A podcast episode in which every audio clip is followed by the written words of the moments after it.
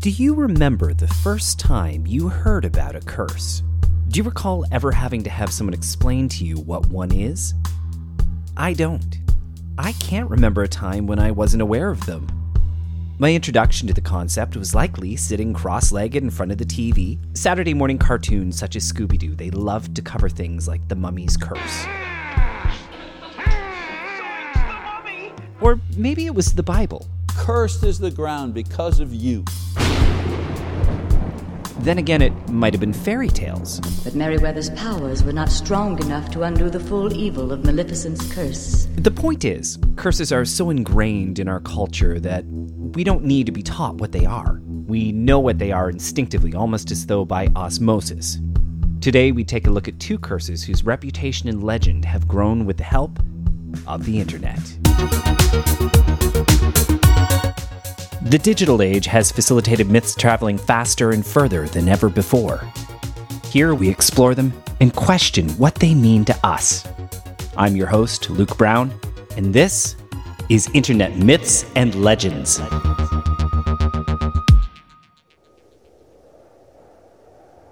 Lake Shawnee is an unincorporated territory in West Virginia. It's here, off of a mostly forgotten road, that you'll find the most unlikely thing overgrown with weeds and ivy, a Ferris wheel. Its pieces rusting into the ground. A closer inspection reveals swings, dilapidated food stands, all left exactly as they were when the park shuttered its gates in 1966. Why would a thriving place be left to fall into the ground? Where did everyone go? According to myth, they're still there. If you listen, you can hear them. Occasionally, you can see them. Lake Shawnee Amusement Park was the brainchild of businessman Conley T. Snidow. In the 1920s, West Virginia had a thriving coal industry. Snidow wanted the families of those working in the coal mines to have easy access to a place where they could relax and enjoy themselves. Snidow purchased the site, building a swing set, a Ferris wheel, and converted the pond into a swimming pool by today's standards, a pretty crappy amusement park. Initially, when the park opened, crappy as it was, it did very well. But tragedy soon struck.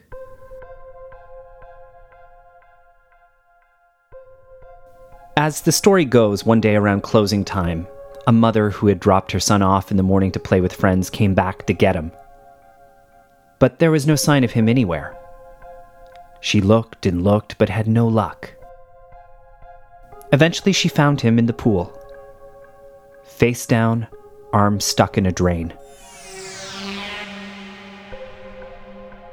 The pool was quickly and quietly drained, then filled up with sand. No one spoke of the death, but another one would soon transpire. A little girl in a pink ruffled dress had boarded the circling swing set. As she swooped around, though, a truck was backing up and well, the girl died instantly. The legend claims that in total, six children lost their lives at the park. Although, apart from the two mentioned deaths who don't even have dates and names attached, the other four are an even bigger mystery. No details tied to these deaths can be found. With the kitty corpses piling up, a rumor of a curse began to circulate. Understandably, parents became reluctant to drop their kids off for a day of fun. The park had no option but to close in 1966.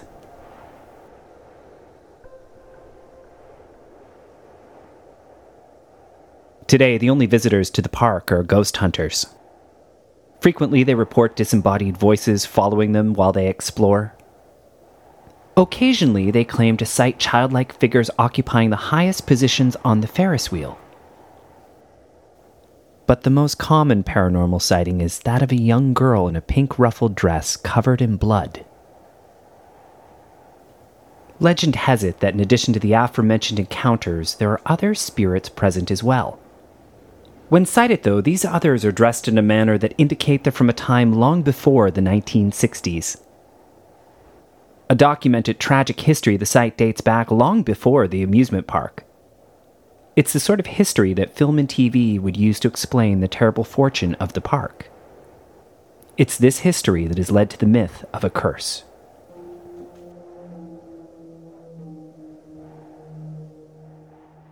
The land that the park was built on belonged to the Shawnee tribe for countless centuries. But in 1783, a family of European settlers, led by patriarch Clay Mitchell, arrived, displacing the Shawnee from their traditional lands. One day, Clay Mitchell went hunting, leaving his two sons and daughter to do chores on the farm. While the children worked, a group of displaced Shawnee tribe members crept onto the land. They shot one of the boys dead. The daughter struggled with one but was stabbed to death the Shawnee took the surviving son prisoner. When Mitchell returned home, he found nothing but blood and death. Vowing revenge, he gathered a party of men who pursued the Shawnee tribe, killing several of them in the process, but not in time to prevent his son from being burned at the stake. Following the bloodshed, a despondent Mitchell packed up and moved away. Curiously, though, the Shawnee people made no move to reclaim their now vacant territory. Instead, an uneasy peace settled over the land for more than 100 years. It remained that way until Snidow purchased it to build his park. Thirty years after Snidow's failed attempt, a man named Gaylord White purchased the land with the intention to reopen the park. When his efforts failed to bear fruit, he decided to develop the land for real estate. Early on in the process, one of the developers called him. They'd made a discovery. What the developers had found was fittingly a child's skeleton.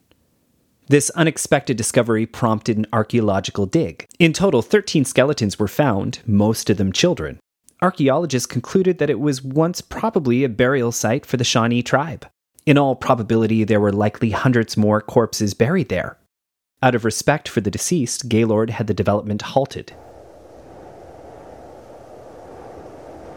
Today, the property sits as it has since 1966, slowly rotting away and serving as inspiration for ever growing myths about the grounds. While I love a good haunted amusement park built on a native burial ground story as much as the rest of the Scooby Gang, the details of this story are frustratingly vague and fluid. People who claim to be authorities often provide conflicting histories, most of their knowledge comes secondhand, as there's a dearth of historical evidence to support the darker claims of the park's history. But we don't love this story and others like it for their accuracy. Before we ask why, though, let's look at our next myth. Ladies and gentlemen, James Dean.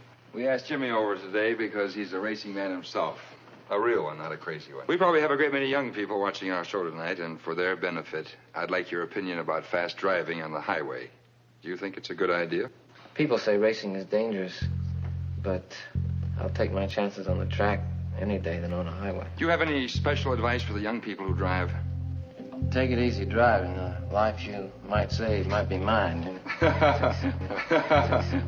13 days after recording this PSA, James Dean would be dead in an automobile accident.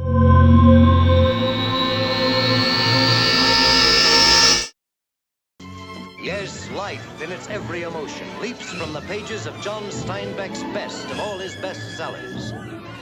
In September of 1955, James Dean had only released one film, East of Eden.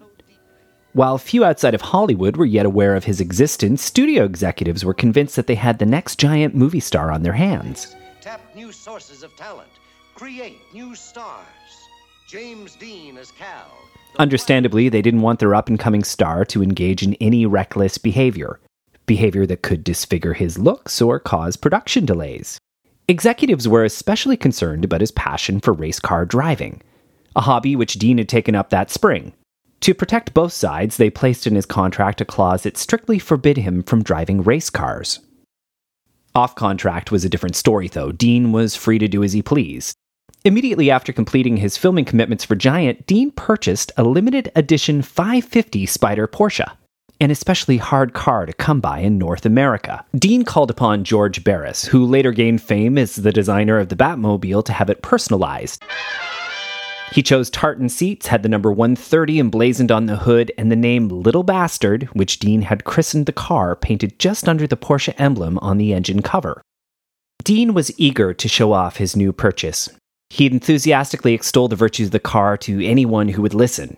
The 550 Spider could go from 0 to 60 in 7 seconds, reaching top speeds of up to 150 miles per hour. When people heard these facts and then saw the car, they became concerned, fearing it was too much car for Dean. One of those people was actor Sir Alec Guinness, who had an encounter with Dean on September 23rd. There in the courtyard of this uh, little restaurant was a, I don't know what the car was, some little silver, very smart thing, all done up in cellophane with a bunch of roses tied to its bonnet. And some strange thing came over me, some almost different voice. Please do not get into that car. Because if you do, and I looked at my watch, and I said, if you get into that car at all, it's now Thursday, whatever the date was, uh, 10 o'clock at night, and by 10 o'clock at night next Thursday, you'll be dead if you get into that car. Exactly one week later.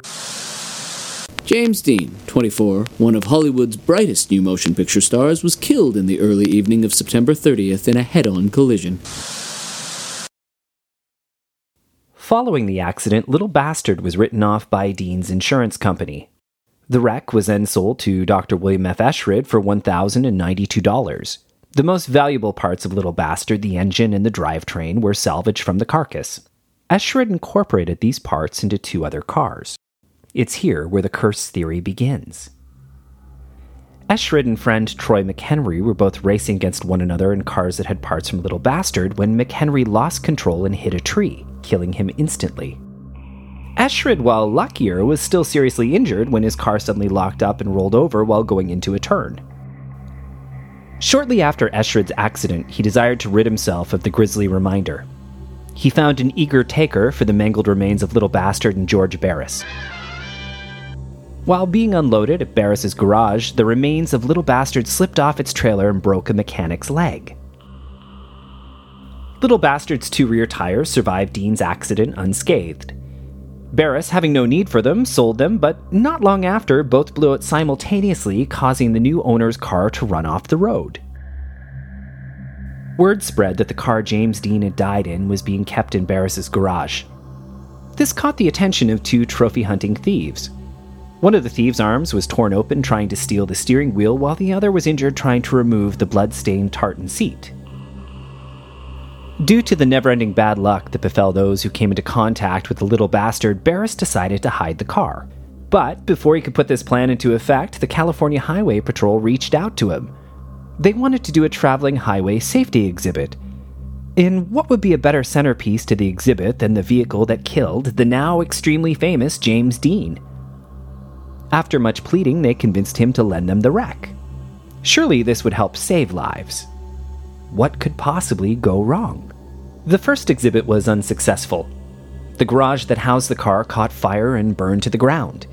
Mysteriously, the car suffered virtually no fire damage. The next exhibit was at a local high school, but that ended abruptly when the car fell off its display and broke a student's hip. In fact, falling off of secured places became a trademark of Little Bastard. Twice, while traveling between exhibits, it somehow managed to become loose from its secured position and fell off the transport trucks carrying it. Fortunately, no one was injured in these accidents, but a third incident wasn't as lucky. During transport, the truck carrying the car lost control, causing the driver to fall out. If that wasn't bad enough, the driver was tragically crushed by the car after it fell off the back.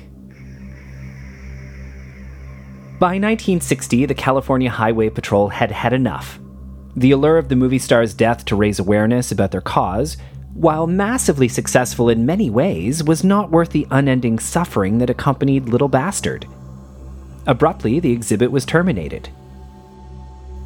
The last planned voyage for Little Bastard was to be a simple return trip to Barris's garage. Barris intended to put into effect his plan to hide the cursed car from the public. On the day the vehicle was set to arrive, Barris waited and waited and waited. Same the following day. But Little Bastard never made it. The wreckage in the truck hauling it mysteriously vanished. In 2005, for the 50th anniversary of Dean's death, the Volo Auto Museum in Illinois offered $1 million to anyone who could prove they had in their possession the remains of Little Bastard. To this day, no one has claimed the prize. Is it because they fear revealing the car would result in more lives lost? Or more simply, and less fun, is everything surrounding Little Bastard just a myth?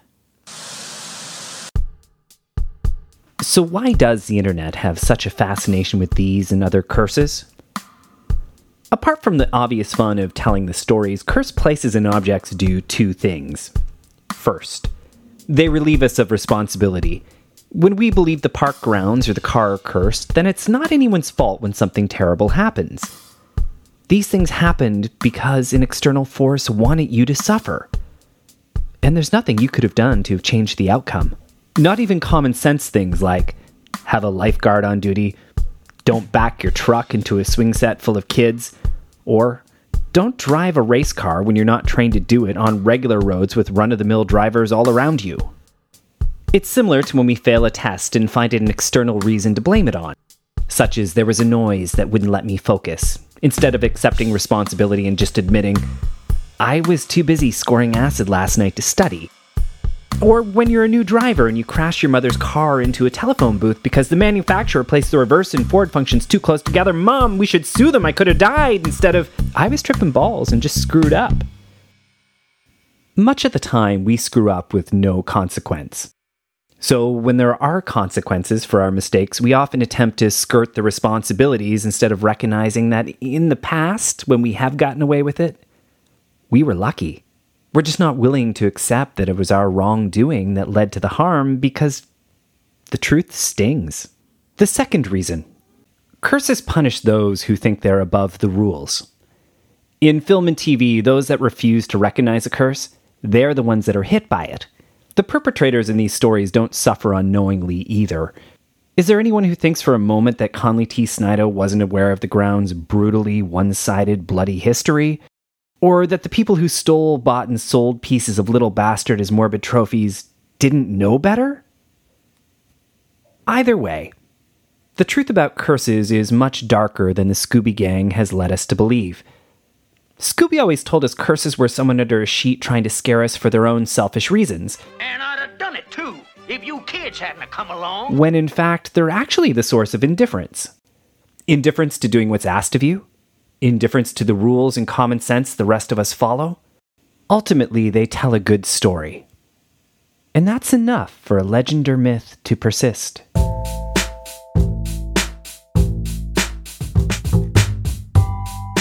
Internet Myths and Legends is written, produced, and performed by myself, Luke Brown. Story editing is by Victoria Adam. Thanks for tuning in.